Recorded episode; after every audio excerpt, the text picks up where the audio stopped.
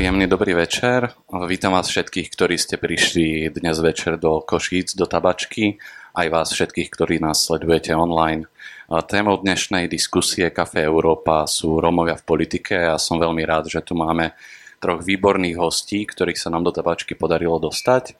A moje meno je Tomáš Madleňák, budem dnes večer moderátorom a ja mám na našich hostí pripravených veľa otázok, ale určite bude zaujímavejšie a lepšie, keď sa budete pýtať vy. A, a na to máme dva spôsoby. Pokiaľ ste tu s nami v tabačke, tak tu máme taký prenosný mikrofón, takú kocku, ktorú vám kedykoľvek môžeme hodiť. Stačí zdvihnúť ruku, kedykoľvek počas diskusie, ale ja vám budem dávať, aj vás budem vyzývať, aby ste sa naozaj zapojili a pokiaľ nás sledujete online, alebo pokiaľ ste tu v tabačke, ale hambíte sa sami položiť e, otázku, tak môžete použiť systém Slido. On je veľmi jednoduchý na akomkoľvek zariadení s prístupom na internet. Stačí, keď si zadáte v prehliadači stránku sli.do a zadáte hashtag CEKE, e, čiže Kafe Európa Košice a napíšete tam svoju otázku, pošlete ju, ona sa nám tu potom zjaví. Ja ju budem mať aj tu na takto na svojom notebooku, aby ste si nemysleli, že si tu pozerám Facebook. Ja to tu mám kvôli tomu, aby som to slajdo teda videl a naozaj mohol tie vaše otázky, otázky položiť, aby sme sa teda dostali k tomu, čo vás zaujíma. A zároveň troch z vás, ktorí otázky položíte, či už tu napriamo v tabačke alebo cez slajdo, odmeníme hodnotnými cenami, ktoré venoval hlavný organizátor diskusie, ktorým je zastúpenie Európskej komisie na Slovensku. Takže ja už som sa predstavil, ale mm, myslím si, že dôležitejšie je predstaviť našich dnešných hostí. Začnem z kraja. Úplne na, kroj, na kraji sedí pán Tomáš Hrustič, výskumník z Ústavu etnológie a sociálnej antropológie Slovenskej akadémie vied. Vítajte. Dobrý deň, ďakujem za pozvanie. V strede máme dámu, pani Jarmilu Vaňovú, ktorá momentálne pracuje ako terénna sociálna pracovníčka konkrétne pre miestny úrad Luník 9. Príjemný podvečer prejem. Ďakujem za pozvanie.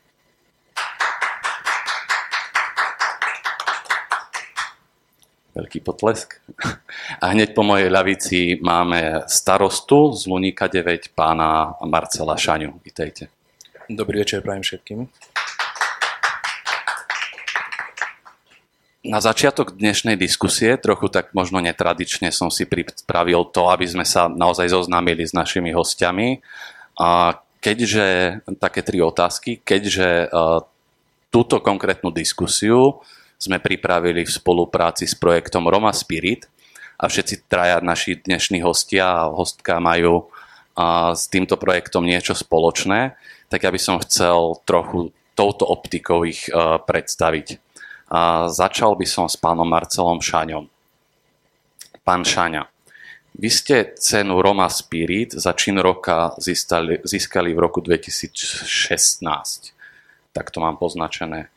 A čo sa v tom roku 2016 v skratke vlastne stalo? Za čo ste vlastne túto cenu získali?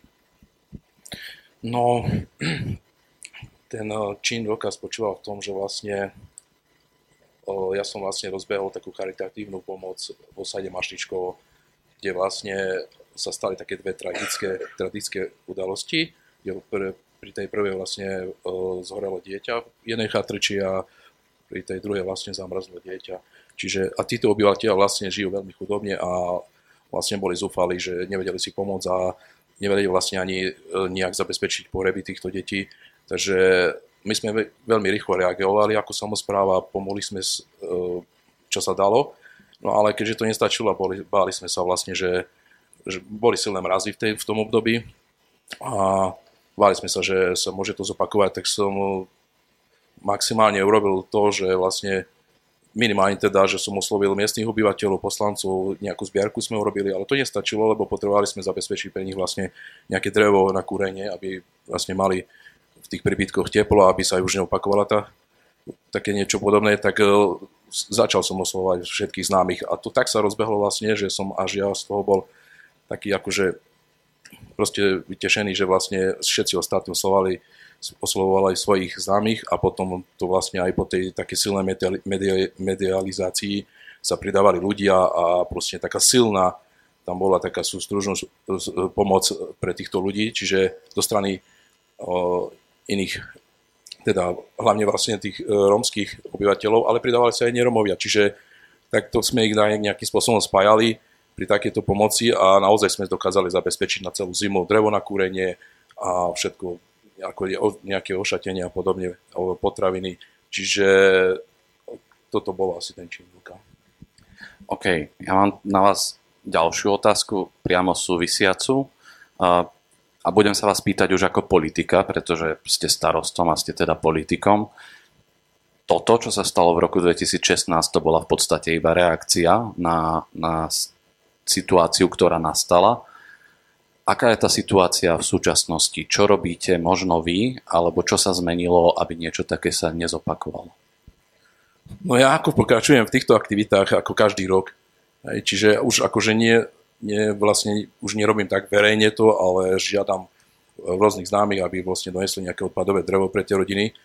Aj potom aj nejaké firmy nám nosia. Každoročne nosíme kvantum dreva aj pre nich, aby sa to nezopakovalo. Ale to nerieši situáciu samozrejme, ale keďže ešte sme nevyriešili tú situáciu, teda to mašličkovo nemáme ich dostať vlastne naspäť na sídlisko, do, aby bývali legálne a tak zatiaľ robím tieto aktivity, hej. ale už sme rozbehli taký väčší projekt, volá sa to prestupné bývanie, momentálne sme podali žiadosť o, žiadosť na o poskytnutie nejakých eurofondov, dotácií, čiže keď sa nám podarí vlastne tá výstavba bytových domov, tak vieme postupne presúvať e, ľudí aj zo sade mašličkov a dostať ich do uh, legálnych obydlí. A proste, aby sme už vlastne nemuseli riešiť tieto problémy takto, že budeme musieť im nejak drevo zabezpečiť a podobne. Ale zatiaľ, pokiaľ toto nevieme rozbehnúť, tak musím sa venovať týmto, týmto aktivitám. Ale čiže stále je to iba na tej úrovni, že potrebujete od nejakých dobrovoľných darcov získať buď peniaze, alebo drevo, alebo niečo také. Štát vám v tom nejako nepomáha?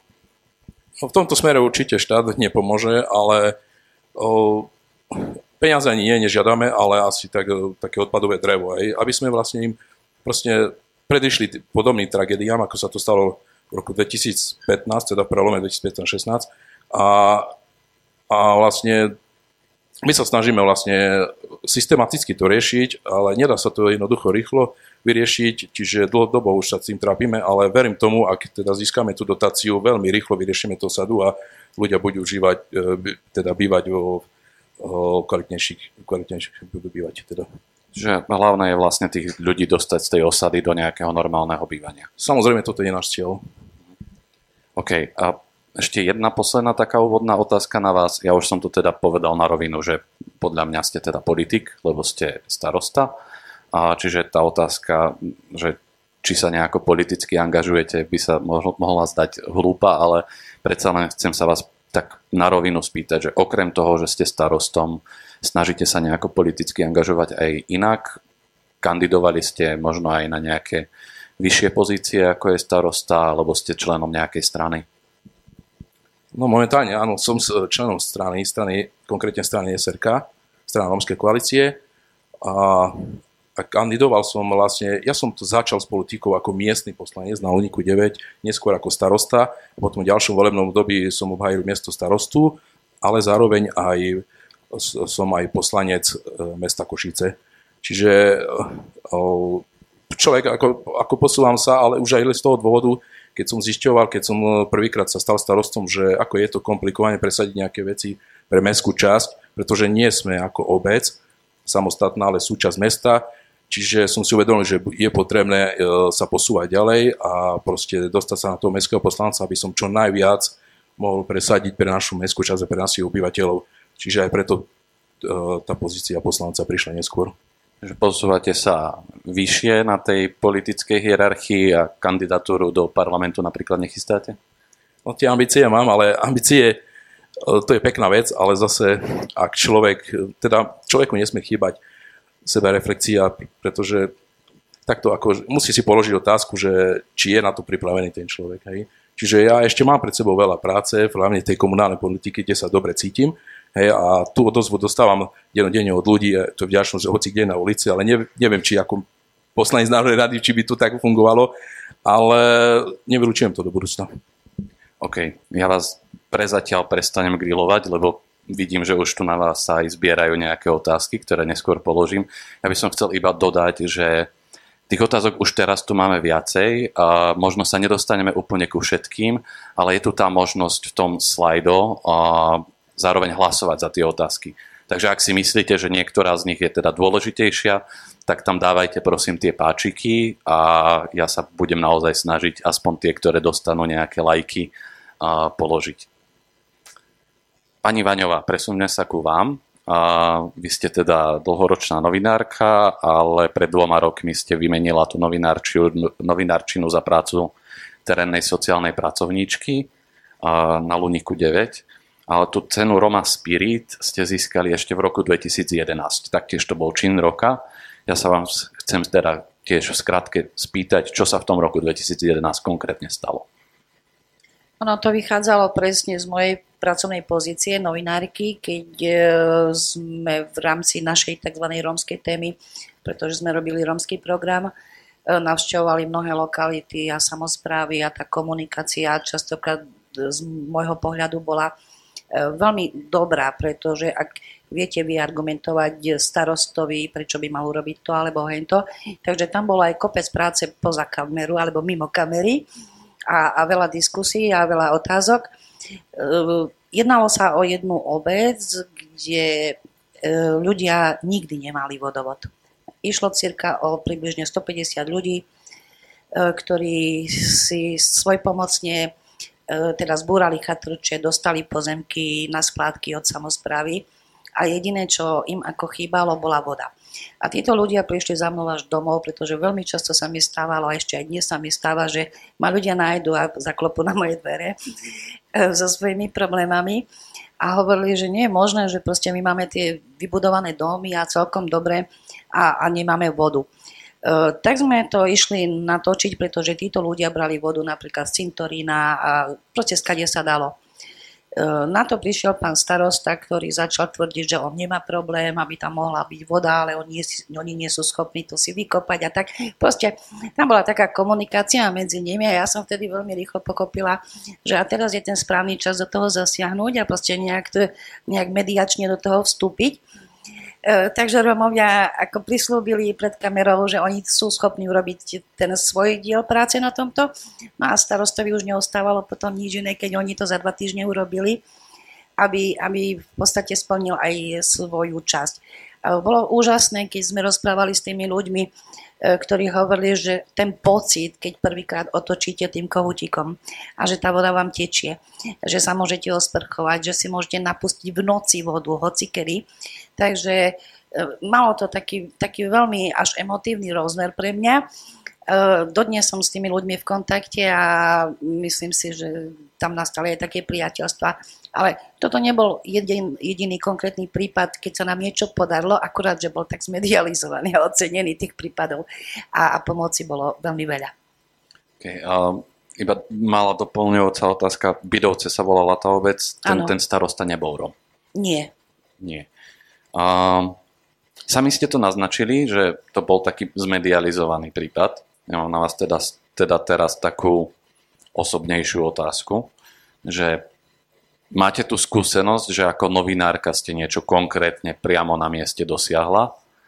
Napriek tomu ste sa pred dvoma rokmi rozhodli teda tú novinárčinu zavesiť na klinec a stali ste sa teda terénnou sociálnou pracovníčkou.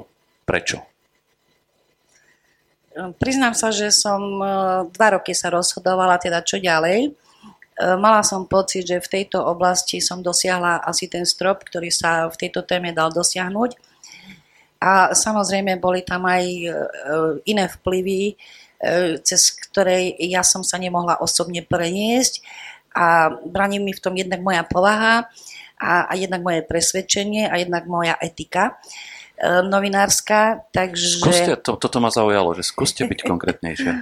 ono, ono tam, tam vznikli dosť nepríjemné situácie pri, pri vedení tohto programu, keď sa vlastne začalo ním veľmi manipulovať keď e, ste prichádzali na to, že vlastne to, čo 15 rokov robíte, bol vlastne klam. Hej, nie klam v tej vašej práci, pretože my sme do toho dali veľmi veľa ako tým ľudí, ale klam e, v tých ľuďoch, ktorí vám tvrdili, že im na tom záleží a pritom im na tom nezáležalo. Takže nerada by som to už nejako veľmi rozvíjala, lebo toto je už uzavretá kapitola môjho života. A, a preto som e, sa rozhodla, že nebudem v tom pokračovať a odídem od tohto. A tak som si hľadala, proste som rozmýšľala asi pol roka, že čo s tým a čo ďalej.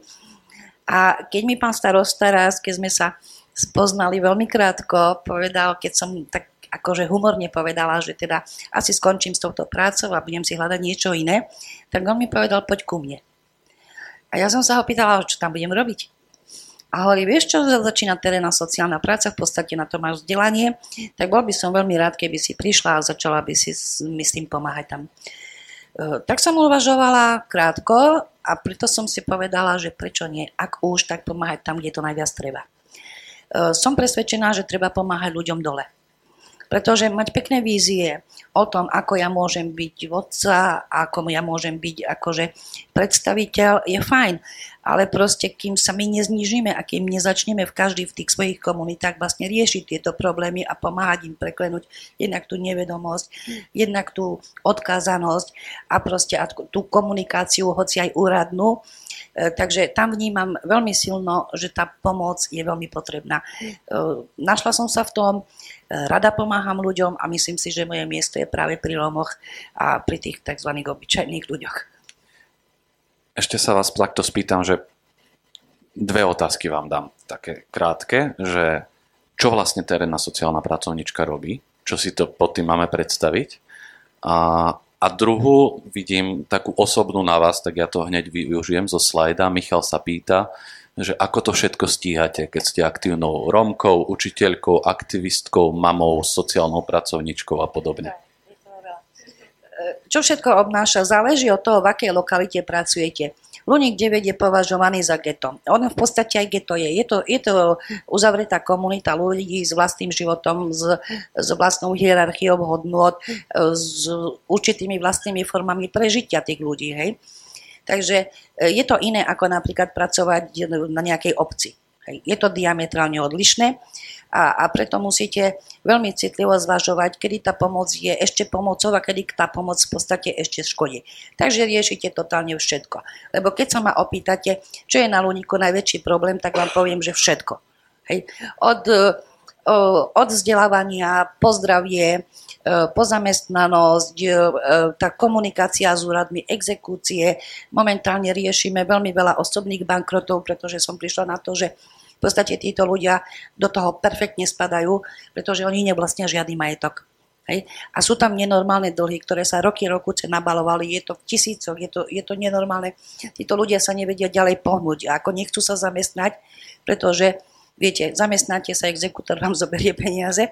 Takže toto je veľmi veľká výhoda a myslím si, že za ten čas, čo som tam, dnes mám zase v šufliku kopec ďalších bankrotov, takže už, už musia čakať, hej, kým sa to urobí. Takže je, je veľa akože písomnej agendy, čo nemám rada, ale musí ju niekto robiť, hej, takže je čo robiť vždy. Dobre. A ešte tá osobná otázočka, áno. ako to všetko stíham, ako... E, ja už nemám malé deti, to je jedna vec. Manžel ma v tom podporuje, to je druhá vec. Robím len to, čo, čo robím rada. Nikdy nerobím veci, ktoré, e, ktoré nemám rada, alebo nechcem robiť. Mám to šťastie v živote, že v každej práci, ktorú som doteraz robila, som sa našla a pracujem s ľuďmi. A s ľuďmi ma pracovať baví. Takže ten čas si treba zadeliť v podstate, hej. A byť aktívnym, ako nie, nie je až také náročné, proste, keď to máte radi, keď ste radi s ľuďmi. A v tom úvodnom kole posledná otázka na vás rovnaká ako na pána Šaňu. Uh, ste nejako aj politicky aktívna, keďže tou témou dneš, dnešnú je Rómovia v politike? Áno, som. V podstate ešte v roku 2002 som prešla takým tréningom politickým, ktorý nás ako rómske ženy naštartoval niektoré a ktoré sme objavili vlastne ten e, svet verejnej správy, politický svet. Uh, priznám sa, že ja bývam v lokalite, ktorá nie je rómska a v tej dobe, keď e, som začínala politicky uvažovať, tak sme boli jednou tretinou obyvateľstva. To znamená, uh, nemali sme počty na to, aby sme prehlasovali tú majoritu. Ale napriek tomu som do toho išla, trvalo mi dosť dlho, asi na tretíkrát sa mi podarilo byť poslankyňou obecného zastupiteľstva. Momentálne som e, druhým volebným obdobím tam, ale hneď po prvom som začala pracovať na tom, aby spoločne so mnou tam boli aj ďalší mladí Rómovia, pretože si myslím, že je dôležité odovzdávať tie skúsenosti a učiť aj mladých ľudí, pretože my tu väčšine nebudeme. A tých mladých ľudí treba pripraviť na to, aby sa zaujímali o tie veci verejné. Takže momentálne sme už traja, čo je úplne že super. Ešte nie sme väčšina v našej obci. A je to ťažké, je to ťažké, ale, ale dá sa to. Proste potrebujete vytrvalosť, potrebujete vedieť, ako postupovať a potrebujete byť ústretový, to znamená partner. Musíte byť partnerom aj pre tú samozprávu, aj pre tú majoritu. A dnes je situácia taká, že ma už volí aj majorita. Politické strany? E, pôsobím v politickej strane strana Rómskej koalície. Okay v rámci toho úvodného kola ešte pán Tomáš Hrustič. Vás tu máme v podstate ako takého akademika, ktorý teda síce nie je politicky aktívnym Rómom, ale a veľmi aktívne dlhodobo sa venujete práve politickej participácii Rómov, či už v SAV, alebo aj v mimovládnej organizácii Národný demokratický inštitút. Tam ste viedli program rómskej politickej participácie do roku 2017, čiže 11 rokov, ak dobre počítam, ste sa tomu venovali. A v roku 2016 bol vlastne váš ústav, uh, Ústav etnológie a sociálnej antropológie SAV, nominovaný na, tiež na cenu Roma Spirit. Vy ste napísali spolu s Tatianou Podolinskou takú knihu, že Čierno-biele svety Rómovia v majoritnej spoločnosti na Slovensku. Krátke, že o čom bola tá kniha a prečo čierno-biele svety? To ma tak zaujalo. Ďakujem. V podstate tú knižku sme nenapísali, my sme ju zostavili, to je taký trošku, trošku, trošku rozdiel. Samozrejme, napísal som tam dve kapitoly, ale vlastne tá knižka vyšla ako výsledok takého štvoročného projektu, e, ktorý bol podporený vedeckou grantovou agentúrou. E, ten projekt mal názov Romovia v majoritnej spoločnosti a modely vzájomného spolužitia. E, čiže vlastne tú, tú knihu vlastne napísalo 17 vedcov, ktorí v Čechách a na Slovensku sa zaoberajú e, rôznymi výskumom tém, ktoré súvisia s Rómami, s rómskymi osadami a, a so segregáciou. E, čo je na, na tom zaujímavé je to, že všetky tieto kapitoly sú, boli založené na dlhodobom terénnom výskume alebo archívnom výskume a všetky idú pomerne do hĺbky. Čiže snažíme sa tam vysvetliť rôzne mechanizmy toho, akým spôsobom ehm, Romovia žijú a akým spôsobom ehm, je možnosť na vzájomné spolužitie. Veľmi, veľmi, veľmi zaujímavé na tej, na, tej, na tej knihe je práve aj ten názov, že čierno-biele svety, pretože väčšina spoločností má, má, keď sa povedia Romovia, tak má o, o Romoch veľmi čierno obraz. Platí to samozrejme aj na druhej, na druhej strane, čiže Romovia a neromovia sa navzájom málo poznajú a mnohé, mnohé, mnohé javy, ktoré súvisia so vzájomným spoložitím sú ako keby veľmi čierno-biele, buď také alebo také. Čiže my sme sa práve, práve v tej knižke snažili e, ten čierno svet spraviť trošku farebnejším a vysvetliť mnohé fenomény, ktoré, ktoré v tých osadách sú a, a ktoré, ktoré napríklad majoritná spoločnosť nepozná alebo im nerozumie. A takisto aj na druhej strane e, pre Rómov je mnohokrát svet e, majority tiež e, málo známy a, a z toho vzniká množstvo potom nedorozumení. Uh, spomínate osady, spomínate ten dlhodobý terénny výskum. Ja som si o vás prečítal, že nielen, že hovoríte plynule po rómsky, ale že v rámci toho terénneho výskumu ste aj nejaký čas žil priamo v osade. Takže ak je to pravda, na čo to bolo dobré? Čo vás to naučilo? E, tak e, v prvom rade, keď som sa rozhodol nejak akademicky venovať e, Rómom alebo tým témam, tak, tak mi bolo jasné, že bez toho, aby som Rómov nespoznal do hĺbky, tak, tak to nepôjde. Uh, súviselo to vlastne s mojou dizertačnou prácou. V tom období nebolo veľa literatúry o Romoch a aj keby bolo, tak uh, nechcel by som to postaviť len na, na, na nejakom štúdiu literatúry. Čiže som sa rozhodol uh, žiť medzi, medzi Rómami a s Rómami.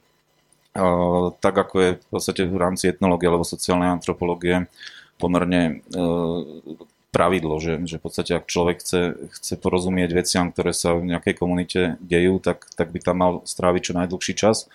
Takže je pravda, hej, bol som vlastne, žil som takmer rok v rómskej osade na východnom Slovensku. V prvom rade som sa snažil naučiť jazyk, ktorým ľudia komunikovali, teda romčinu a, a zdieľať s nimi každodenný, každodenný život, tak aby som porozumel skutočne tomu veľmi komplexnému svetu, ktorý, ktorý v tej komunite bol. OK. Myslím, že sa môžeme teda posunúť postupne k tej samotnej pointe tej dnešnej debaty a to sú Rómovia v politike. Ja za seba poviem, že tú debatu, keď sme dávali dokopy, tak som vychádzal, alebo sme vychádzali z takého inštinktívneho presvedčenia, že, že tých Rómov vlastne vidíme v politike o dosť menej, než ich vidíme v spoločnosti. A keď som sa na dnešok pripravoval, tak som bol prekvapený, že vlastne som sa nedostal k nejakému definitívnemu číslu, že koľko tých Rómov vlastne v tej spoločnosti medzi nami je. Takže to je vlastne moja možno prvá taká otázka, aby sme si to nejako zaramcovali koľko vlastne Rómov na Slovensku žije. Lebo niečo iné hovorí sčítanie obyvateľstvo, niečo iné hovorí atlas rómskych komunít, rôzne odhady. Pán Hrustič, môžete možno vy ako akademik teda. Hej, no sú, sú to práve, že rôzne tie ščítania pramenia z rôznej metodológie. Tým prádom je tam aj, aj, sú tam aj rôzne tie čísla. Uh, keď začneme pri ščítaní ľudu alebo sčítaní obyvateľstva, tak e, na základe posledného sa gromom hlási niečo vyše 100 tisíc ľudí. Tam je dôležité to, že sa gromom hlási, čiže, čiže vlastne označili svoju národnosť rómsku. E, e, ja osobne vidím taký metodologický problém práve pri ščítaní obyvateľstva to, že ľudia na Slovensku nemajú možnosť sa prihlásiť možno k dvojitej alebo trojitej etnickej identite. Pokiaľ by to tak bolo, tak e, som si istý, že to číslo Rómov by stúplo, pretože mnohí Rómovia sa cítia ako Slováci, cítia sa ako Maďari a majú potom veľmi ťažkú dilemu sa rozhodnúť, že čo, ak, akú, akú národnosť si napíšu, ktorá tam je dominantnejšia pre nich. To sú, to sú veľmi situačné veci. Takže to je jednak metodologicky dané, tým ako, ako na Slovensku to sčítanie obyvateľstva e, je, je dané. Zároveň už viem, že v podstate v súčasnosti pri následujúcom ščítaní sa už uvažuje o možnosti teda toho, aby sa ľudia mohli prihlásiť k viacnásobnej alebo viac, viacnásobnej etnickej identite. Na čo sa týka potom tých odhadov, ktoré bol napríklad teraz nedávno zverejnený Atlas rómskych komunít za rok 2019, tak tam, e, tam sú také kvalifikované odhady, že na Slovensku je okolo 400-440 tisíc Rómov. E, tam je tiež v podstate metodologicky zádrhel v tom, že tieto komunity boli ako keby označované ako rómske, čiže, čiže ten, ten atlas sa robil na základe pripísanej etnicity, dotazníky vyplňovali zamestnanci obecných úradov, respektíve ľudia, ktorí, ktorí v tej obci majú túto agendu na starosti.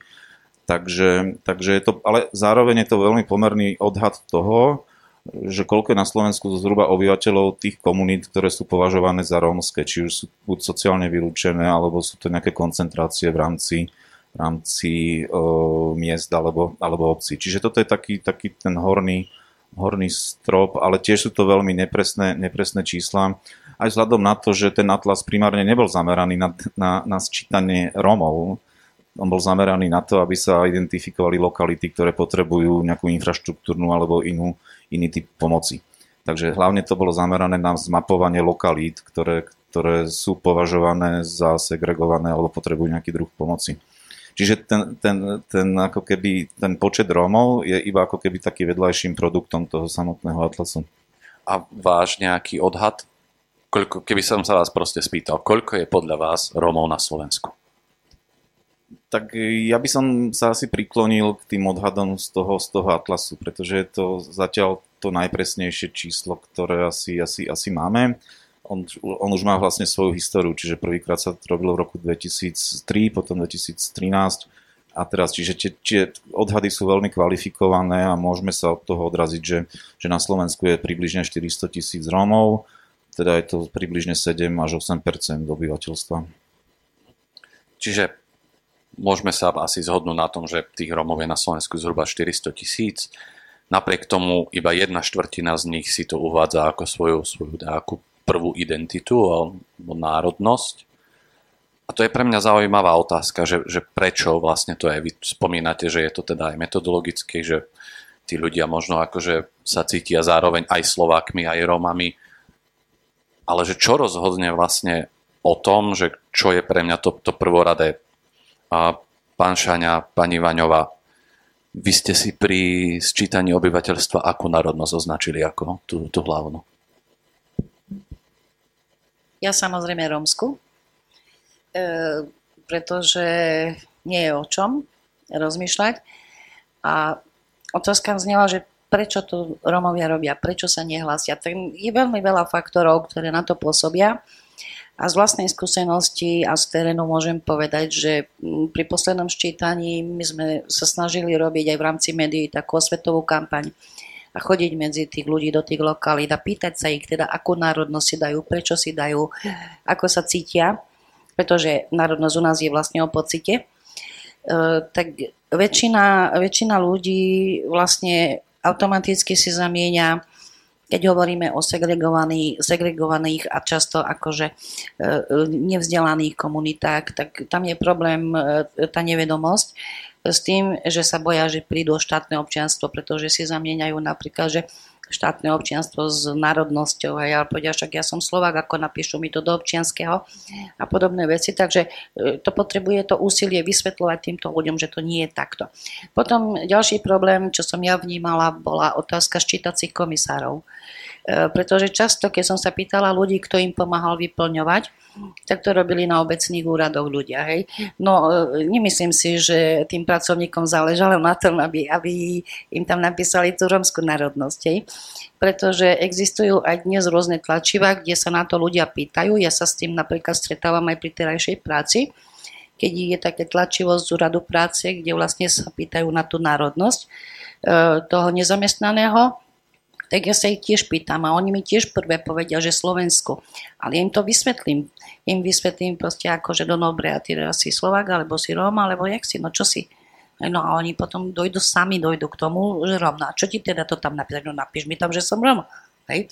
Takže e, to je to, to je neustále vlastne učenie, vysvetľovanie komunite, že nie je zlé byť e, v podstate Rómom a nie je sa za čo hambiť. Hambiť sa je treba za úplne iné veci.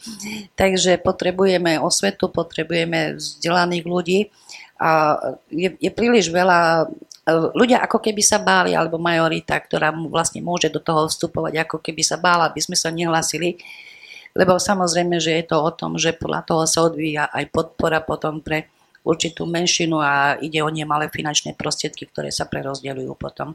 Takže môj pohľad je takýto. Sami ste použili, použila to, to slovo hambiť sa. Ja iba akože doplňujúcu otázku, takže podľa vás to nie je spôsobené tým, že by sa Rómovia hambili prihlásiť sa k tomu, že sú Rómovia. Ja si myslím nie, pretože my máme, neviem, či, teda, či to je výhoda alebo nevýhoda, my svoju identitu nemôžeme skovať. Hej, mnohí.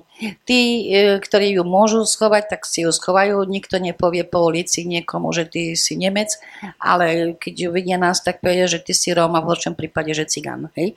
Takže e, keď to už nemôžeme schovať, tak prečo sa za to hambiť? Ono, ono je niekedy dôležité urobiť si akoby z, tej, e, z takého niečoho, čo nie je pozitívne vnímané, urobiť prednosť. Hej? A prečo nebyť hrdý a prečo to nepriznať, keď je to jasne viditeľné, keď všetci o tom vedia, e, tak proste treba s tým žiť a je to proste možno aj ten pocit menej cennosti potom ten človek ako stráca. Pretože veľmi veľa Rómov žije s pocitom menej cennosti a žijú už to deti rómske. Hej? Že proste oni si povedia, ja som len Róm, ja som len Rómka. A tak možno aj týmto sa dokáže odbúrať e, nejaký ten taký pocit e, v tých ľuďoch, že proste nemusia sa hambiť za to, čím sú, ale proste sú a je to fakt a treba prijať sám seba takého, aký som, aká som. Pán Šania, tá otázka bola teda, že čo ste si uviedli pri tom poslednom sčítaní obyvateľstva? No samozrejme, pri každom ščítaní si uvádzam roms, hrdo rómskú národnosť. Um, dôkazom je toho napríklad, že na aj web stránke mestskej časti, keď si kliknú na kolónku starosta, tam je moja národnosť, že mám romskú.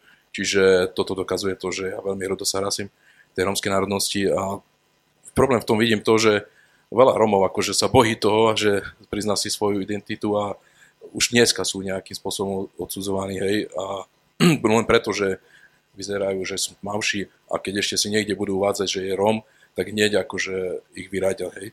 Čiže, ale ja snažím sa presvedčať uh, našich, keď prídeme k kontaktu nejakom podobne, že vy, vyplňujeme nejaké dotazníky, ja sám poznačím, že som romská a kolega po, napíše si, že je Slovenská a ja hneď reagujem na to. A prečo si dal Slovensku, keď si máš národnú romskú? Akože je to na tebe, ale len občianstvo máš slovenské. No a to môžem? Však vidíš, ja som si dal romskú národnosť. Tak dobre si poznačím. Tak ako nerozumel som, hej, že či to automaticky si dávajú slovenské občianstvo a aj národnosť, hej, a oni nie sú si vedomi, že tak tým, tam, tým pádom stráca svoju tú takú identitu, lebo uh, do budúcna sa im to môže vrátiť. Hej. Čiže pri tým ščítaní, ak my sa neprihlásime čo najviac k rómskej národnosti, tak aj, aj tak nás vlastne berú na Slovensku, že sme tá menšia menšina teda. Ale naozaj, my, ja, ja si myslím, že sme skoro pol milióna na Slovensku Romovia. Ja som sa na toto pýtal najmä kvôli tomu, že už sa chcem dostať teda k tej politike a zaujíma ma, že či toto môže mať nejaký vplyv na to, že ako sú potom tí Romovia zastúpení. Keby sme sa teda k tej politike mohli dostať a tým pádom už začnem klásť aj otázky zo slajda, lebo tie už priamo na tú politiku idú a aj dám vám priestor. A tak jedno veto, že ako by ste zhodnotili zastúpenie Romov na Slovensku? Jedno veto alebo jedným slovom, všetci traja. No, ja si myslím, že je to veľmi slabé. Nám nestačí jeden uh, poslanec Národnej rady. My by sme potrebovali, aby sa presadila rómska strana, čo, čo verím, že niekedy do budúcna sa to vlastne... Už sa blížime k tomu, ale momentálne není, není ten čas. Romovia nie sú ešte pripravení, ale dúfam, že najbližšom období sa presadí rómska strana. Súhlasím s tým, že to nie je ideálne a nie je to to, čo by sme chceli ale musíme vychádzať zo súčasného stavu a treba pracovať na, na tom, aby sa to zmenilo. Že sami ste to povedali, že na základe tých percent je účasť Rómov na volených pozíciách silne poddimenzovaná. Takže, ale určite sa dostaneme práve v diskusii ďalej na to, aby sme na to zodpovedali. Áno, vy ste vlastne už povedali to, že, že tam je iba ten jeden poslanec, on dokonca vlastne, je to pán Vavrek a on sa nedostal pôvodne do, do parlamentu. On tam nastúpil až minulý rok vlastne v novembri ako zástupca. Dovtedy tam bol iba pán Dostal, ktorý si akože podľa vlastných súl akože z nejakej a, solidarity zaznačil tú rómsku príslušnosť. Čiže keď to v rýchlosti prepočítam, že na stránke Národnej rady sú dvaja poslanci zo 150, ktorí si označujú národnosť ako rómsku, to je zhruba nejakých že 1,3 periodických percenta. A v spoločnosti teda sme sa dostali k tomu, že nejakých 400 plus tisíc, čiže 7-8%. Že je tam veľký ten nepomer. A chcel som sa spýtať, a opäť sa teda obrátim na vás, pán Šaňa, a vlastne aj na vás, pani Vaňová, lebo tiež ste povedali, že teda ste aktívna v tej, tej strane bo vy sám ste naznačil už teda tú otázku tých rómskych strán. Ja som si tie rómske strany včera pozeral na stránke ministerstva vnútra. Je ich tam 18, čo sa mi zdá ako veľmi veľké číslo. Avšak 15 z toho je v likvidácii. Zostala strana rómskej komunity, rómska iniciatíva Slovenska a ešte je aktívna strana Rómskej únie na Slovensku, ktorá ale bola premenovaná na šport do Košíc a na východ. Čože, čiže si myslím, že to asi už nie je veľmi rómska strana, predpokladám. Prečo tých strán bolo doteraz vlastne tak veľa? To je možno taká moja prvá otázka. No trošku vás popravím, pardon, tá SRK to je naša strana, strana Rómskej koalície, nie komunity. Koalície, pardon. Čiže je to tiež aktívna strana.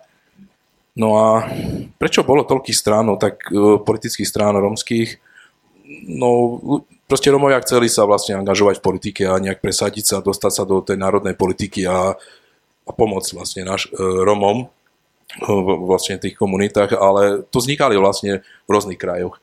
Hej. Čiže každý chcel pomôcť vlastne doniesť niečo pre svoj kraj, pre svojich Romov a, a boli presvedčení o tom, že oni sú tu vlastne tí, ktorí by vedeli to presadiť.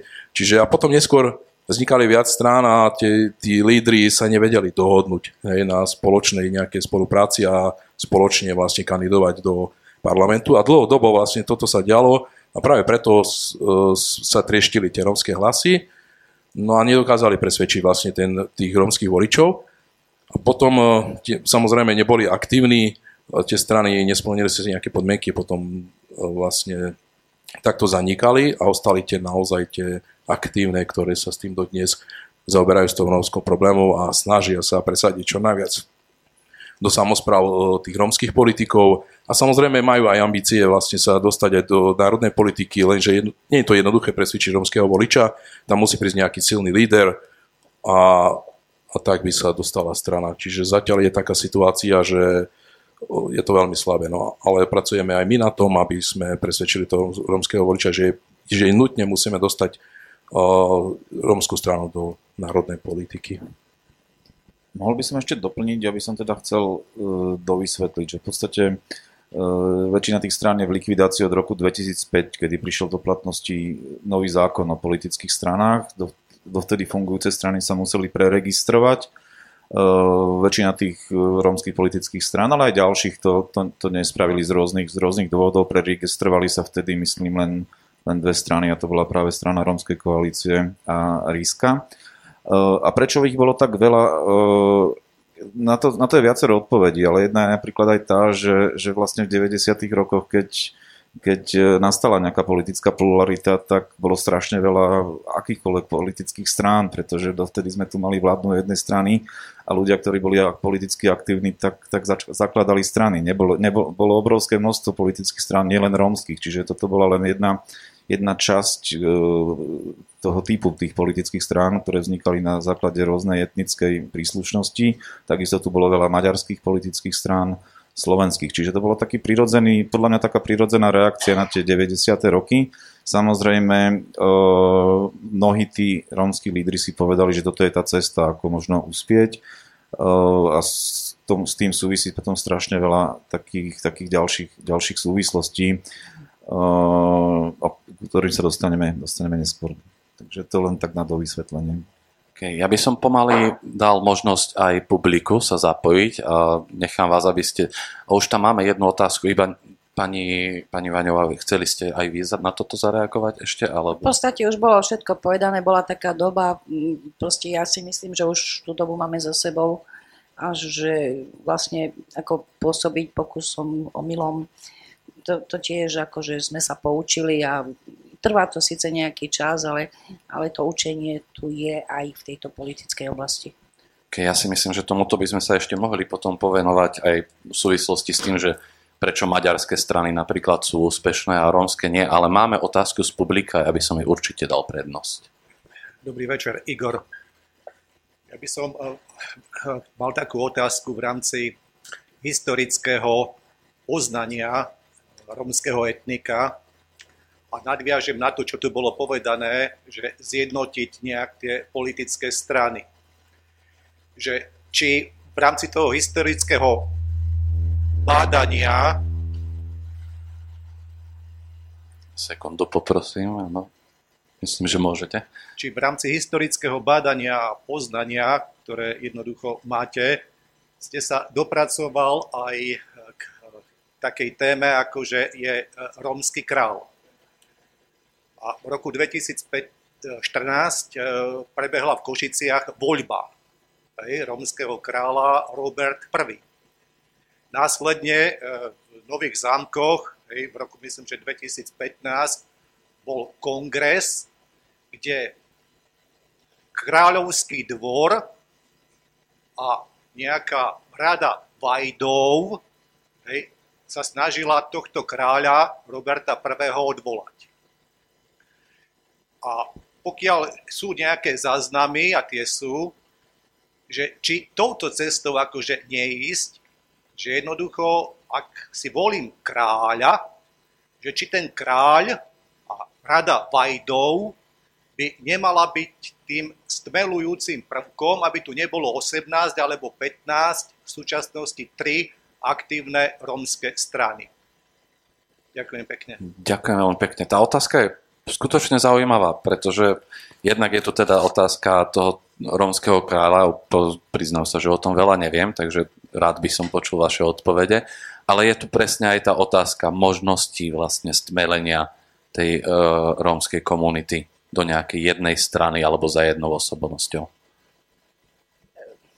Takže k tomu kráľovi, ja som bola osobne pri tom akte, a dokonca som tam e, bola požiadaná o to, aby som nejak mediálne pomohla tomu pánovi. E, musím len ozrejmiť jednu vec, že rómska komunita e, je štrukturovaná a má, má, je vlastne sa skladá z Romov, ktorí sú Rumungrovia, potom sú to Olašskí Romovia a ešte tu máme aj Sinti Romov a, a, a kopec ďalších akože skupín.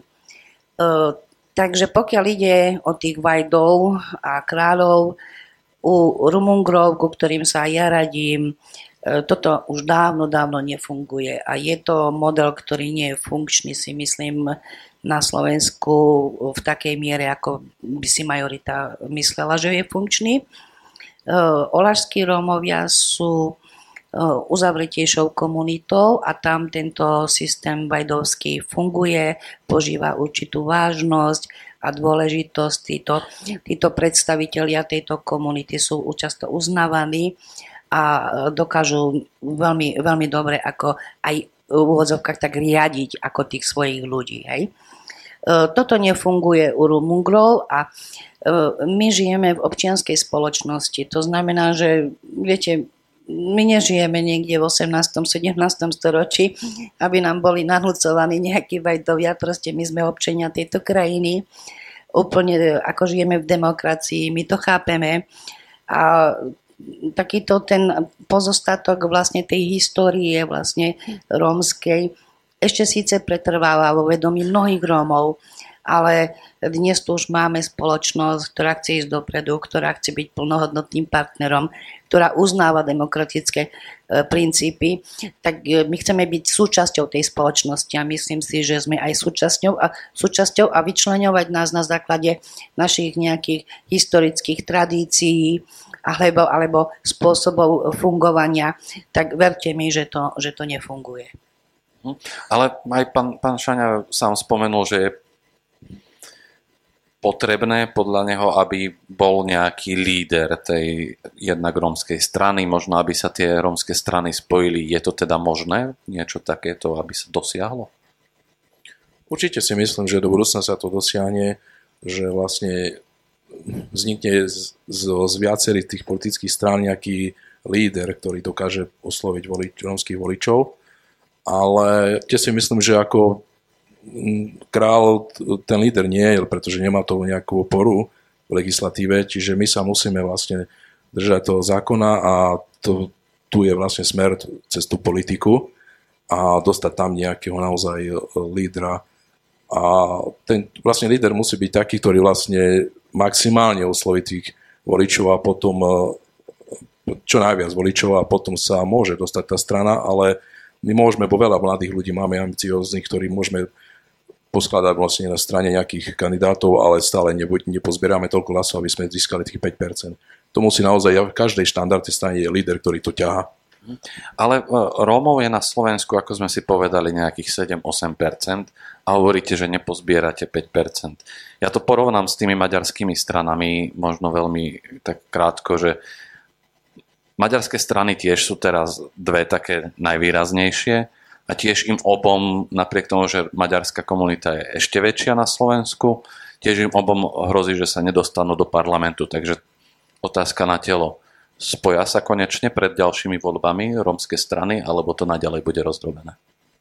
No si myslím, že um, zatiaľ ešte nie, nie, nie je to v takom stave, že by, že by sa spojili, ani nedá sa to stihnúť, pretože nič sa, žiadne rokovanie neudiali ja to vidím tak, že možno ešte tak dvo, dva volebné obdobia potrvá, pokiaľ naozaj si uvedomia aj tí lídry, že jednoducho cesta je jedine taká, aby sme dostali tam čo najviac týchto teda poslancov Národnej rady ísť samostatne, ale, ale zatiaľ ani ten volič rómsky není pripravený, čiže my ich nedokážeme za nejaký krátky čas nejak presvedčiť, aby volili tú politickú stranu rómsku.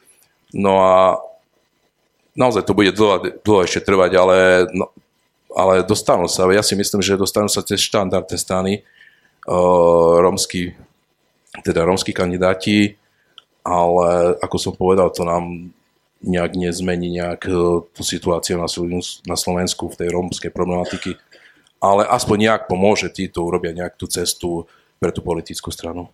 Okay. Vidím, že pán Hrustič chce reagovať, takže nech sa páči, máte slovo. Ďakujem. Ja, uh, ja sa priznám, že ja nie celkom rozumiem tým požiadavkám, že prečo by mali mať Romovia jednu politickú stranu. Slováci nemajú jednu politickú stranu, takisto ani Maďari. Uh, na Slovensku z tých 400 tisíc Rómov je viac ako polovica ľudí, ktorí žijú pomerne v porovnateľných podmienkach ako majorita prirodzene mnohí z nich inklinujú k liberálnym stranám, k konzervatívnym, možno k lavicovým, pravicovým. Čiže e, Romovia sú prirodzene e, politicky orientovaní podľa nejakých svojich e, presvedčení, ktoré vyplývali, ja neviem, z okolností, v ktorých sa pohybovali. Takže, takže nie je celkom reálne, aby sme od, od Romov mali očakávať, že proste sa zjednotia a zrazu budú mať vlastne 7-percentnú politickú stranu, takisto ako Maďari. A Maďarom sa to podarilo. Maďarom sa to podarilo, to, to chcem dopovedať, že na to, aby toto niečo podobné vzniklo v Romo, potrebujeme isté vonkajšie okolnosti a na druhej strane potrebujeme to, aby boli v podstate Romovia začali byť politicky aktívni možno v 90. rokoch, pár jednotlivcov ešte, ešte v 80. Čiže slovenské alebo maďarské politické strany, lídry, elity mali obrovský historický náskok.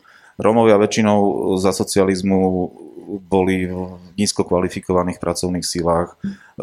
Väčšina z nich patrila do veľmi nižšej, nižšej vrstvy a, a na to, aby, aby, aby, aby, aby mali proste svoju politickú reprezentáciu, ktorá by bola legitímna a mala byť nejakú podporu z dola, tak na to treba obrovské množstvo úsilia, nejakých zručností a takisto uh, vedomosti v tom, ako, ako funguje tá politická scéna. Čiže, čiže to, že sme zrazu v 90. rokoch mali ako keby očakávania, že sa nejak politi- Romovia politicky zjednotia, tak to bolo celkom, nebolo to úplne reálne. A teraz vlastne sme 30 rokov po, po, po tom 89. a už vidíme, že začínajú ako keby sa mnohé, mnohí politickí lídry etablovať, začínajú získavať proste jednak vplyv v komunitách a hlavne z dola, pretože to je základom akékoľvek politickej, uh, politického snaženia, mať proste podporu dole v komunitách.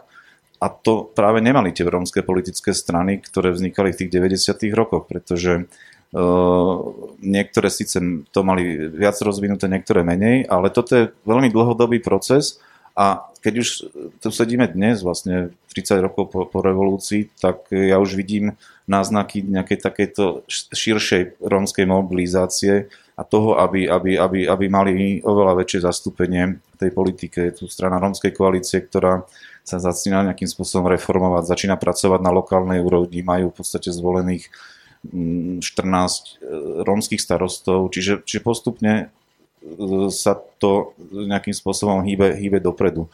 Ale bolo by veľmi ako keby naivné očakávať, že dobre, Romovia zjednote sa a budete politicky aktívni. To, to nie, nie je to re, veľmi reálne.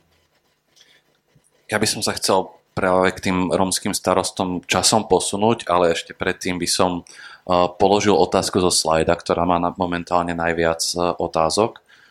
A pýta sa Klaudy O, že či je náročné robiť predvolebnú kampaň v rómskom prostredí, a v čom sú teda tie rozdiely a na čo sa sústreďujete pri tej kampani v rómskom prostredí. Pretože to je možno niečo, čo, čo odlišuje práve ten úspech nejakých iných, či už etnických alebo neetnických strán a práve tých rómskych. Pán Šaňa, možno na vás primárne a potom na vás pani. No ja si myslím, že je to naozaj náročné, ale hlavne pre tých, ktorí vlastne prídu nejaký nový, není vlastne z tej komunity, kde sa uchádza o, o, o to nejaké miesto.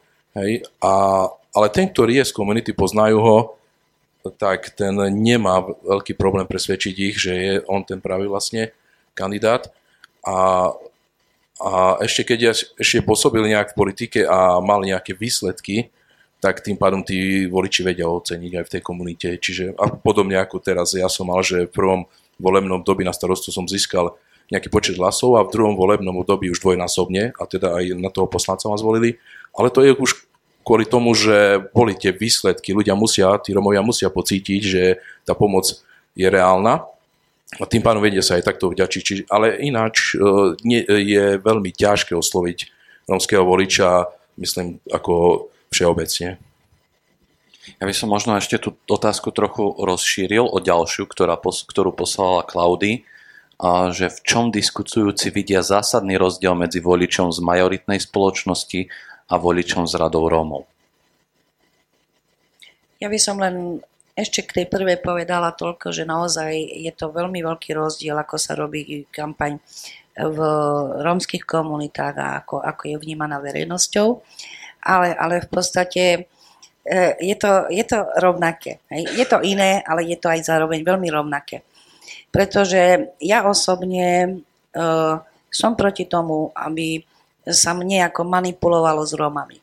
Som proti tomu, aby sa zneužívala chudoba na Slovensku, a nevedomosť týchto ľudí. Som proti tomu, aby sa kupovali rómske hlasy, či už e, formou politických strán, alebo formou nastrčených ľudí z komunít, ktorí priamo z toho profitujú a profitovali dlhé roky. Toto sa dialo a deje sa. Hej. Takže ukázať týmto ľuďom v tých komunitách, ktorých pôsobíte, kde chcete získať tie hlasy, aby, aby začali ináč pozerať na tie voľby. Aby začali si vážiť ten svoj volický hlas, proste silu toho svojho hlasu, lebo tá sila je obrovská. Takže ja keď som robila napríklad kampaň do vyššieho územného celku a som cestovala po lokalitách, tak prvé, čo sa ma pýtali ľudia, čo si nám doniesla. No nič. Hej.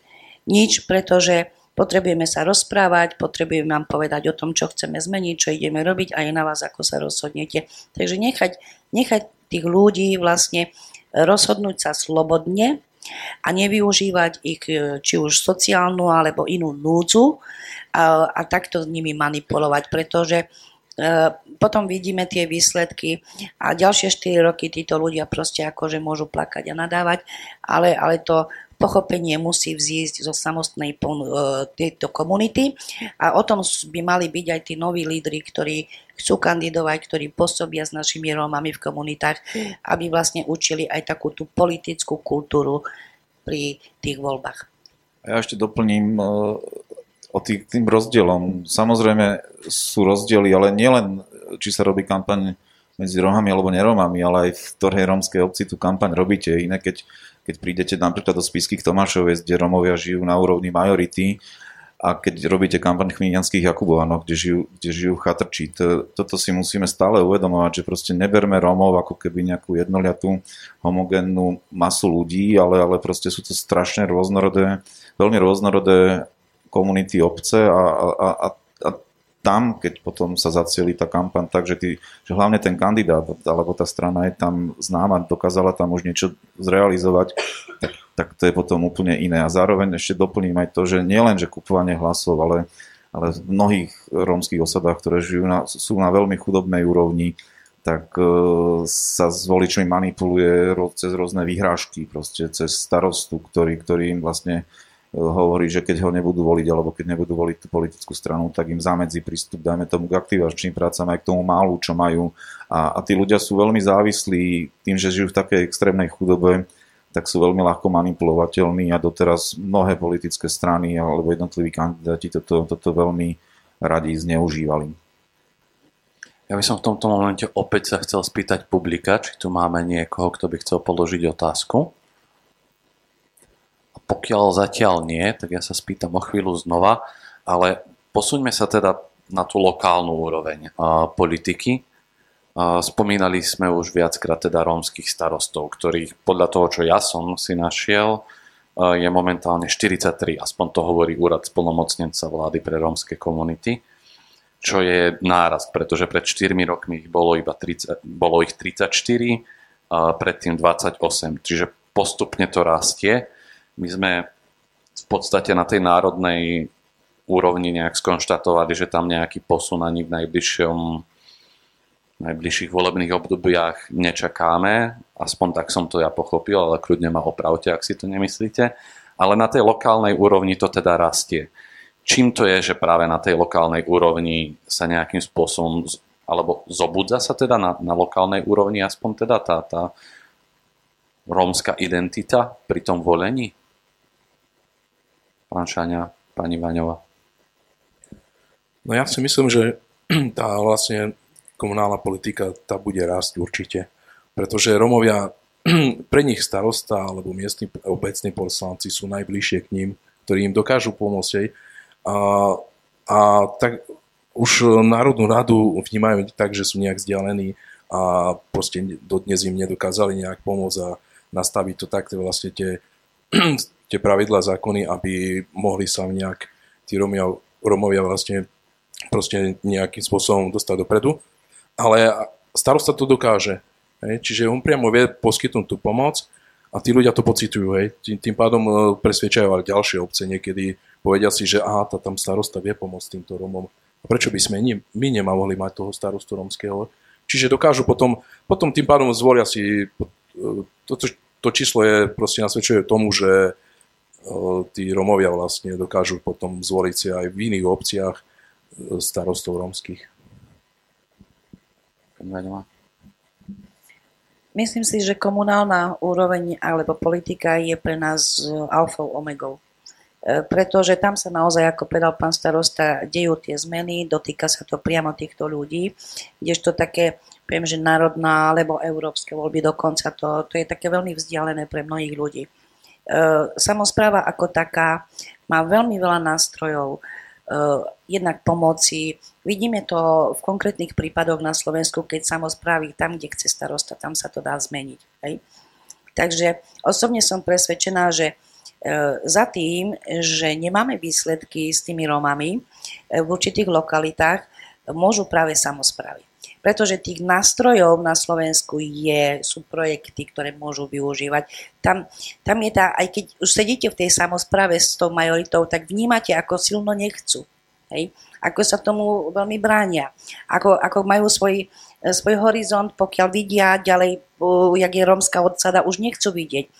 Takže pre nás je veľmi dôležité a naozaj funguje aj to, že tam, kde boli rómske starostovia, alebo ešte aj sú, a kde sa veci začali hýbať dopredu, tak to oslovuje veľmi rýchlo iných Romov. A oni, oni pochopili, že keď oni môžu, aj my chceme. Lebo vnímajú aj v tých médiách tie informácie, aj, aj si podávajú tie informácie, ale, ale zároveň je, musíme podotknúť, že ide prevažne o lokality, ktoré sú viac menej čisto romské, alebo majú prevahu tí romskí voliči, že o to, o to je to tam jednoduchšie.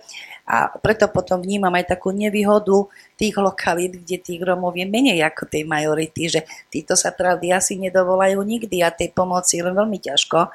Takže eh, je, je to ťažké, ale som vďačná aj za týchto eh, starostov. Som rada, že sa to navyšuje, pretože lokálna úroveň je základom, je fundamentom pre ďalšiu politiku, pre rast, pre učenie sa tých nových politikov.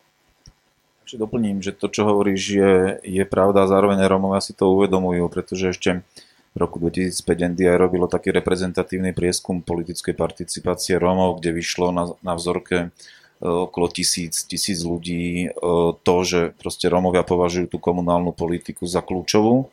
E, ich účasť na, na voľbách do obecných samozpráv je mimoriadne vysoká a jednak je to z dôvodu toho, že osobne poznajú kandidátov ale zároveň práve tie kompetencie, ktoré tá obec má, tak sú, sú, sú kľúčové preto, aby sa vyriešili mnohé, mnohé problémy, ktoré v tých komunitách majú. A hej, spomenuli ste, že bolo zvolených 46 rómskych starostov, teda 43 rómskych starostov, ale čo je ešte možno zaujímavejšie číslo, tak z tých 35 starostov, ktoré boli, ktorí boli zvolení v minulom volebnom období, tak bolo až 29 znovu zvolených, čo je, čo je veľmi pekné, pretože je to potvrdením kvality ich práce A mnohí z nich boli zvolení nie v obciach, ktoré, kde majú Romovia demografický výhodu. Čiže to tiež je jeden z takých nechcem povedať stereotypov, ale, ale, ale nie sú rómsky starostovia len v obciach, ktoré, kde majú Rómovia väčšinu. Takisto, keď sa bavíme o lokálnej politike, tak si treba uvedomiť, že je tu obrovské množstvo rómskych poslancov obecných zastupiteľstiev. Podľa tých odhadov je to zhruba 500, čiže sú obce, kde majú Rómovia, nemajú síce starostu, majú, ale majú prevahu v obecnom zastupiteľstve alebo nejaké zastúpenie v obecnom zastupiteľstve. Ale ešte dodám jedno, jedno, jedno číslo a to je to, že Eh, uvedomme si, na Sloven- že na Slovensku je zhruba 2900 obcí. Máme tu len 45 rómskych starostov, čiže stále sme, sme pri tých percentách veľmi poddimenzovaní. Áno, a z tých 2900 ste povedali? No a vyše tisíc, ja som zase zachytil číslo, že je obcí, kde teda Rómovia žijú a stále je to iba 43, ale napriek tomu vidím tam ten trend, aspoň ja, a vás sa chcem spýtať, že či, či ho vidím správne, či je tam ten trend, že minimálne na tej lokálnej úrovni to stúpa, tá participácia Rómov na politike. Roz, rozhodne áno. Ak sledujeme výsledky volie od roku 2002, tak, tak počet rómskych zvolených, či už starostov, ale poslancov vždy, vždy narastá. A, a určite to je preto aj to, to čo si Jarmia vravela, že, že vidia ako keby vzory možno v tých vedľajších obciach. Zároveň, zároveň sa tu urobilo strašne veľa práce E, respektíve tí ľudia, ktorí boli politicky aktívni z radu Rómov, tak ako keby rozširovali tie svoje, svoje zručnosti, rozširovali sa siete ľudí, ktorí si navzájom dokážu pomôcť e, pri kampaniach, či už kandidovali v rámci VUC, tak e, na, na rôznych kampaniach robilo množstvo rómskych dobrovoľníkov, ktorí potom kandidovali sami vo svojich obciach. Čiže takýmto spôsobom tu niekoľko rokov sa buduje sieť aktívnych rómskych kandidátov, politikov, ktorí si dokážu pomôcť, zdieľať svoje skúsenosti alebo sa poučiť z chýb. Samozrejme, že nie je, to, nie je to ideálne, vždy sú rôznorodé názory a prúdy, ale práve aj ten trend, ktorý ukazuje komunálna politika, tak si myslím, že teraz tu je čoraz väčšia požiadavka nejakej etnickej strany alebo rómskej strany, ktorá by bola založená na etnickom pôvode, hlavne v tej lokálnej politike, a regionálnej politike, pretože dokážu mobilizovať e, ľudí v tých e, aj najchudobnejších komunitách a zároveň môžu reagovať na, na tie veľmi negatívne trendy, ktoré sú vlastne v spoločnosti, či už je to narast vlastne kotlebovcov alebo, alebo, alebo iných ľudí, alebo in, iných politických subjektov, ktoré Rómov používajú iba ako svoj populistický nejaký, nejaký tovar. A ešte spomeniem jednu vec. E, pred pár rokmi podstate aj premiér tejto krajiny povedal, že narastajúci počet rómskych uh, zvolených poslancov ako keby pre, pre krajinu hrozbou a, a, a boli tu snahy obmedziť v podstate to, že sa zni, zúžili rómsky starostovia iba na nejakých negramotných ľudí, snažili sa zaviesť ako keby diskusiu o tom, či ne, ne, ne, nezaviesť nejaké vzdelanostné kritéria, čo, čo sú veľmi, veľmi negatívne trendy, ktoré pramenia v podstate z nepoznania tej situácie. Vy ste mi teraz, ja už som chcel sa posunúť inám a možno to aj vynechať, ale nahrali ste mi na smeč s tými kotlebovcami, lebo to je pre, podľa mňa zaujímavý fenomén, že vidíme podľa môjho názoru v politike na Slovensku nárast anticiganizmu, konkrétne LSNS, ktorá ešte v roku 2010 dosiahla vo voľbách do Národnej rady 1,33%, v tých posledných už to bolo 8,04 a vo voľbách do Európskeho parlamentu cez 12%. Moja otázka je, že toto je nejaká akcia zo strany politikov. Vidíme to mimochodom nie len u predstaviteľov Kotleba SNS, ale aj ostatní politici do veľkej miery a podľa mňa čoraz častejšie používajú nejakú antirómskú retoriku.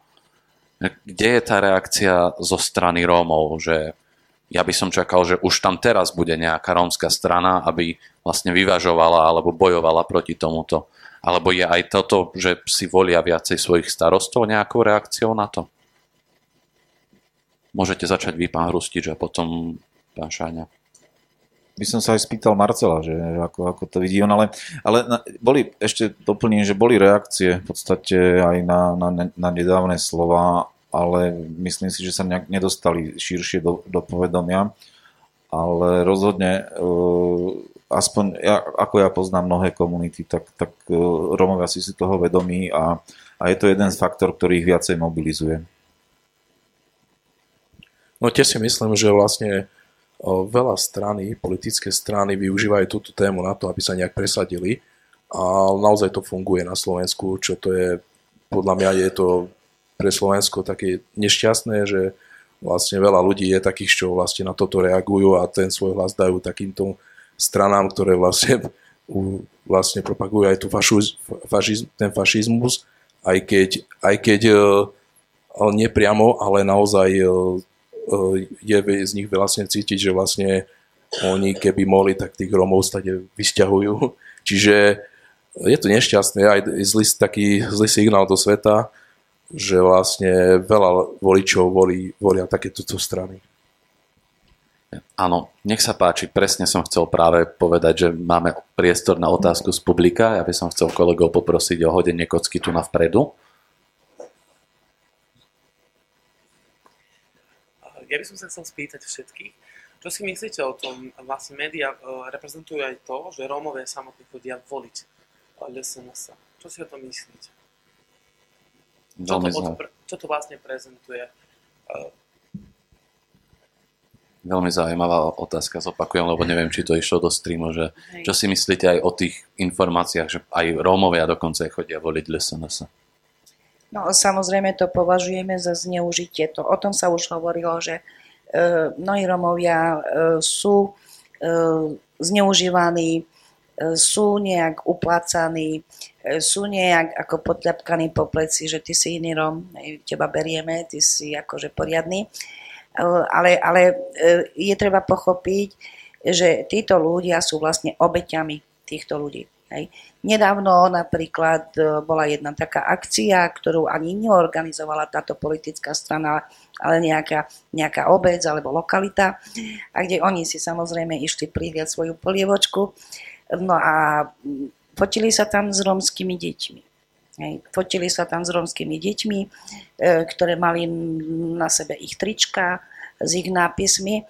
Bolo to veľmi, veľmi smutné, pre mňa až tragické, že, že sme k tomuto došli. E, shodou okolností som potom zistila, že to dieťa, ktoré bolo takto odfotografované, tam doniesli neromskí rodičia. Hej. Takže vieme, že sú aj adoptované deti, aj pestúskej starostlivosti. Takže všetko je možné a vidíte, ako sa manipuluje potom s verejnou mienkou, e, že proste sa to vydáva, že Romovia podporujú. Samozrejme, že sa nájdú takí, ktorí dajú ten hlas z rôznych príčin, ale nemyslím si, že to je tak veľké percento, aby sme sa tým my zaoberali, pretože väčšina Romov vie, kto sú títo ľudia, aká to je strana, na čom je založená aj jediným programom, ktorý valcuje vlastne ako slovenskú spoločnosť je protiromská karta. A myslím si, že na politiku to je veľmi málo, ale bohužiaľ je to realita. A ešte by som možno povedala, že prečo nemáme tú silu, ako reagovať na to, že prečo sa nevieme postaviť. No bohužiaľ tá sila tu nie je. Aj keď sú také, také výkriky do tmy, ja tomu hovorím, že občas dáme vyhlásenie, občas e, na sociálnych sieťach sa k tomu ľudia vyjadrujú a nie je ich málo, aj, aj, aj tých protestných akože e, písaní je dosť, ale, ale e, zatiaľ to vždy tam len ostáva, ostáva to len pri. Myslím si, že všetky politické strany, vrátane našej politickej strany, zatiaľ nemajú tie nástroje alebo takú kompetenciu, aby, aby mohli e, flexibilnejšie reagovať na tieto veci, aby mohli zaujať jasnejšie stanovisko, aby si vybojovali ten mediálny priestor, aby mohli sa stať tou protiváhou. Takže aj, aj na toto potrebujeme čas, pretože aj v tých stranách pôsobia ľudia, ktorí musia pracovať. E, my ne, strany sú bez peňazí, my nemáme finančné prostriedky na to, aby sme si platili nejakých mediálnych odborníkov. Takže naozaj sa to robí na kolene. A, a zase naša komunita, nie je schopná podporiť ešte tieto rómske strany z rôznych príčin. Hej. Vieme, vieme, ako to funguje, takže ani nemôžeme žiadať vlastne od, od našich ľudí, aby, aby prioritne podporovali rómske strany. Takže je to proces, tak ako povedal Tomáš, že v podstate my sme tu 30 rokov, nejako sa tu snažíme, e, Slováci na to mali koľko, 100 rokov, hej, kým niečo vybudovali, takže aj my budujeme, snažíme sa, ale určite chceme byť protiváhov a chceme, aby náš hlas silnil v spoločnosti aj proti takýmto e, či už anticiganizmu, alebo rasizmu, alebo fašizmu na Slovensku. Nie je nám to jedno, samozrejme. Ja doplním, e, nebudem sa už vyjadrovať k tomu, k tej, k tej strane, ktorá tu bola spomenutá, ale len doplním v podstate to, že uh, bolo veľmi, ja, ja sa stále k tomu vraciam, vlastne v, revolu, v revolučných uh, no, novembrových mesiacoch, teda mes, v novembri, keď bola vlastne veľká, veľká teda uh, zamatová revolúcia, tak uh, pár dní, ako po 17. novembri dostali aj vlastne na letnej priestor Rómovia vystúpiť, keď, keď tam bol vlastne niekoľko stotisícový dav a vtedy to bol Emil Ščuka, myslím s Jozefom Červenákom, ktorí boli ako zástupcovia strany Rómskej občianskej iniciatívy, ktorá sa vtedy začala kreovať, tak, tak mali prejav v podstate k, tomuto, k týmto demonstrantom a, a boli vytlieskaní v podstate a ten, ten DAO skandoval a G Romové, čiže bolo to veľmi také, také, také euforické a, a, a inšpira, inšpiratívne, ale čo je dôležité, tie slova, ktoré tam vtedy zazneli, bolo, bolo, ktoré ako keby zhrnuli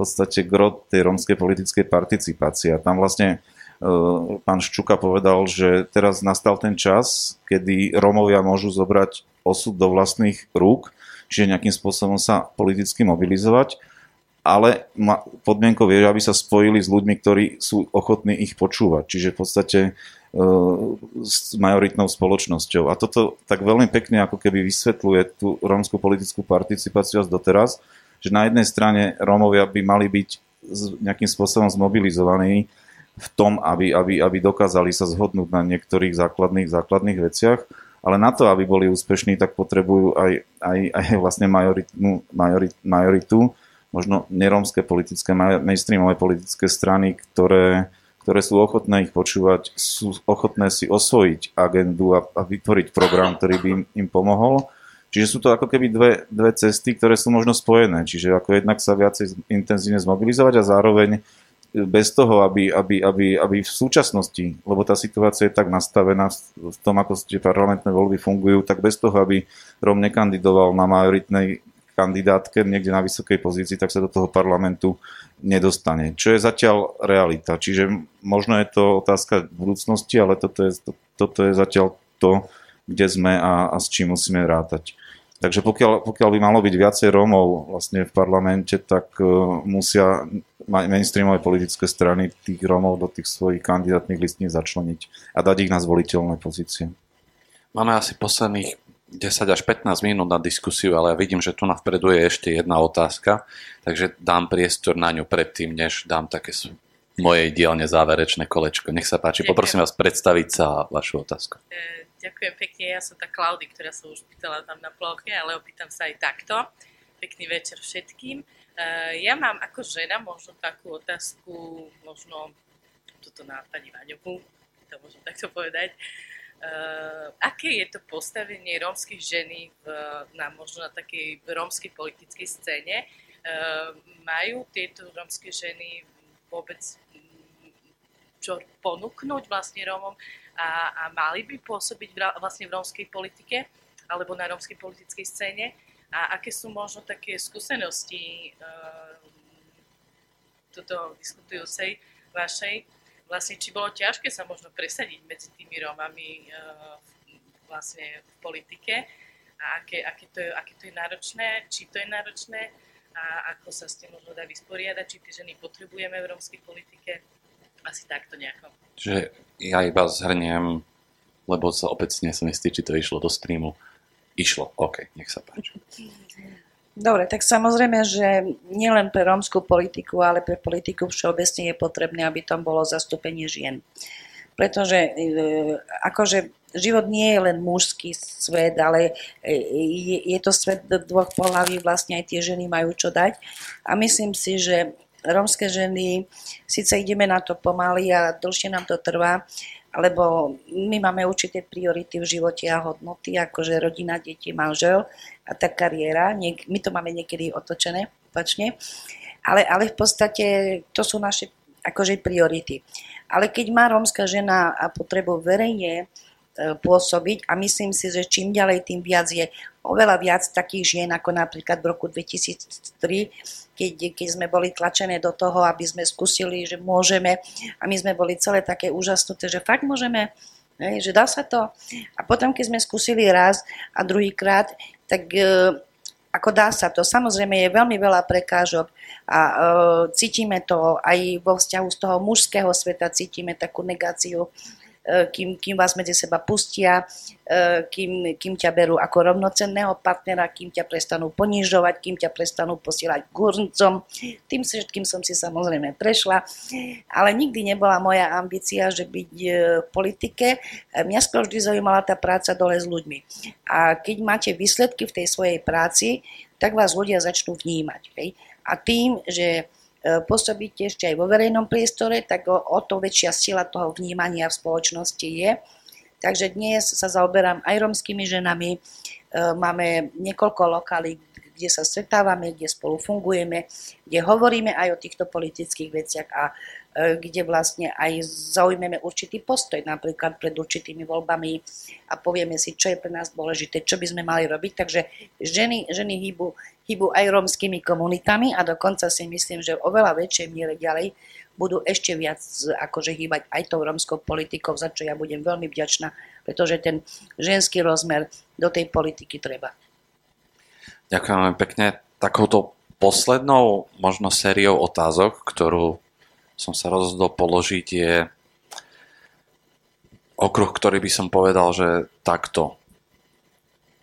Celý čas sa tu bavíme o tom, koľko je Romov na Slovensku, koľko ich je v politike, ale vlastne nezaznelo, že prečo je vlastne dôležité, aby tá menšina mala nejaké svoje zastúpenie v politike. A odrazím sa najprv od tej lokálnej politiky, pretože je tu ešte jedna otázka v slajde, ktorá má tak viacej hlasov, takže si myslím, že je fér ju položiť. A Michal Eš sa vás pýta, pán Šaňa, že aké sú vaše vízie do budúcna na Luníku 9, čo konkrétne sa zmenilo počas vášho druhého volebného obdobia. Pretože hovorili sme, že na tej lokálnej úrovni je teda tých Rómov v politike viac, že tam to cítia možno nejako viac, tak z praxe.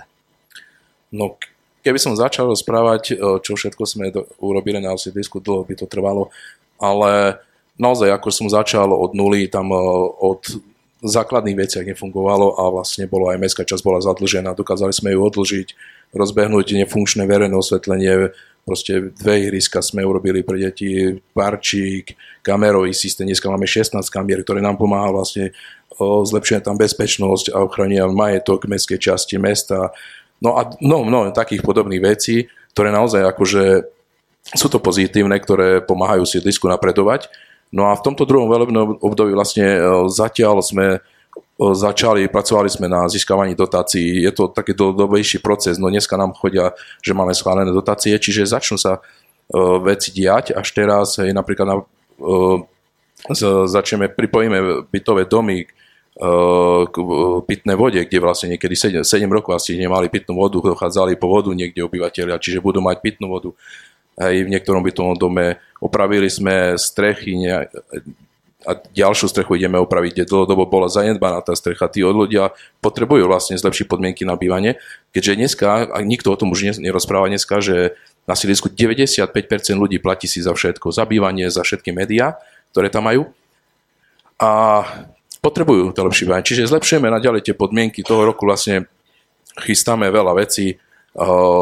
Ďalší bytový dom obnovíme, teda tam nové stupačky, predplatené vodomery, predplatená elektrika. Tieto veci, dlho by som ešte o tom rozprával, ale lebo ešte máme ako, vízia je taká, že vlastne tú mestskú časť zmení tak, ako, ako sú roz, ďalšie iné mestské časti na, v Košiciach ale to nedokážeme to zmeniť za jedno, druhé, e, dva volebné obdobia, pretože dlhodobo sa tu tam zanedbávali veci.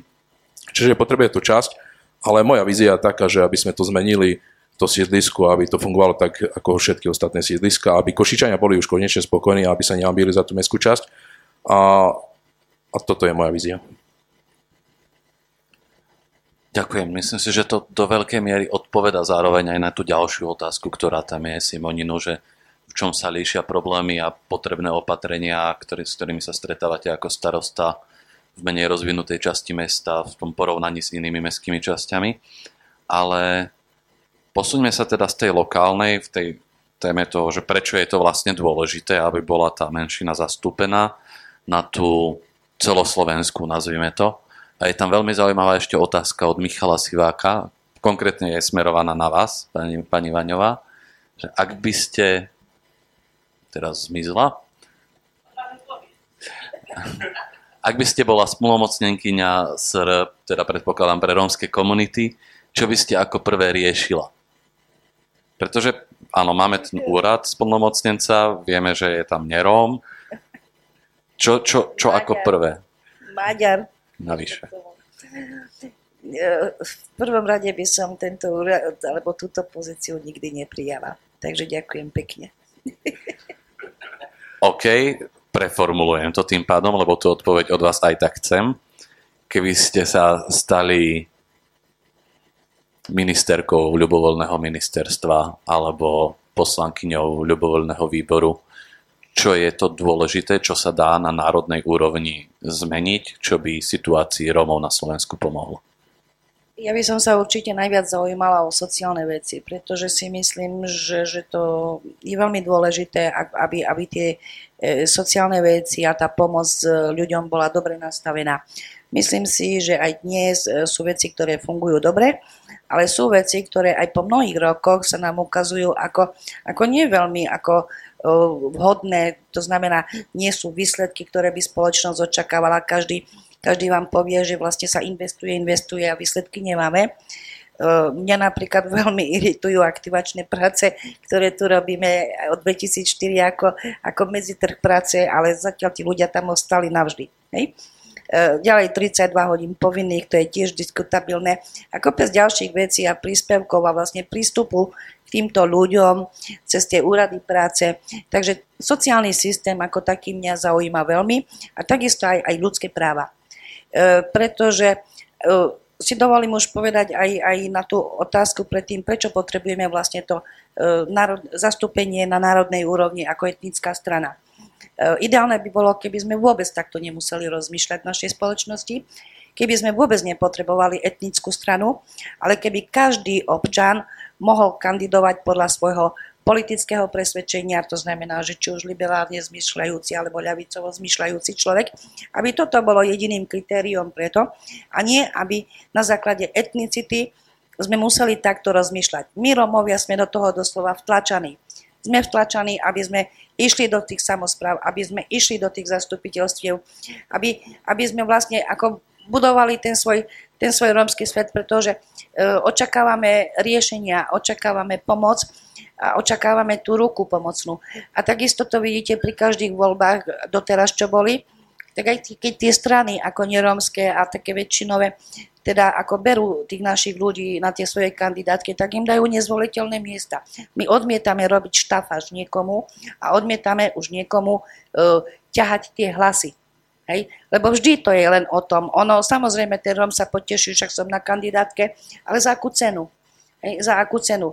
Keď reálne on sa tam nedostane, bolo by vynikajúce, keby sa tam dostal a keby mal také miesto zvoliteľné. Ale sme do toho tlačení, takže nie je môjim snom, akože e, viete, ako že budovať to také, že národnostné je fajn, je to kultúra, je to história, je to tradícia, je to jazyk toho národa. Ale tu sa nám to už veľmi premiešava do tej politiky a, a, a buduje to vlastne presne aj tú nenávisť vlastne medzi ľuďmi.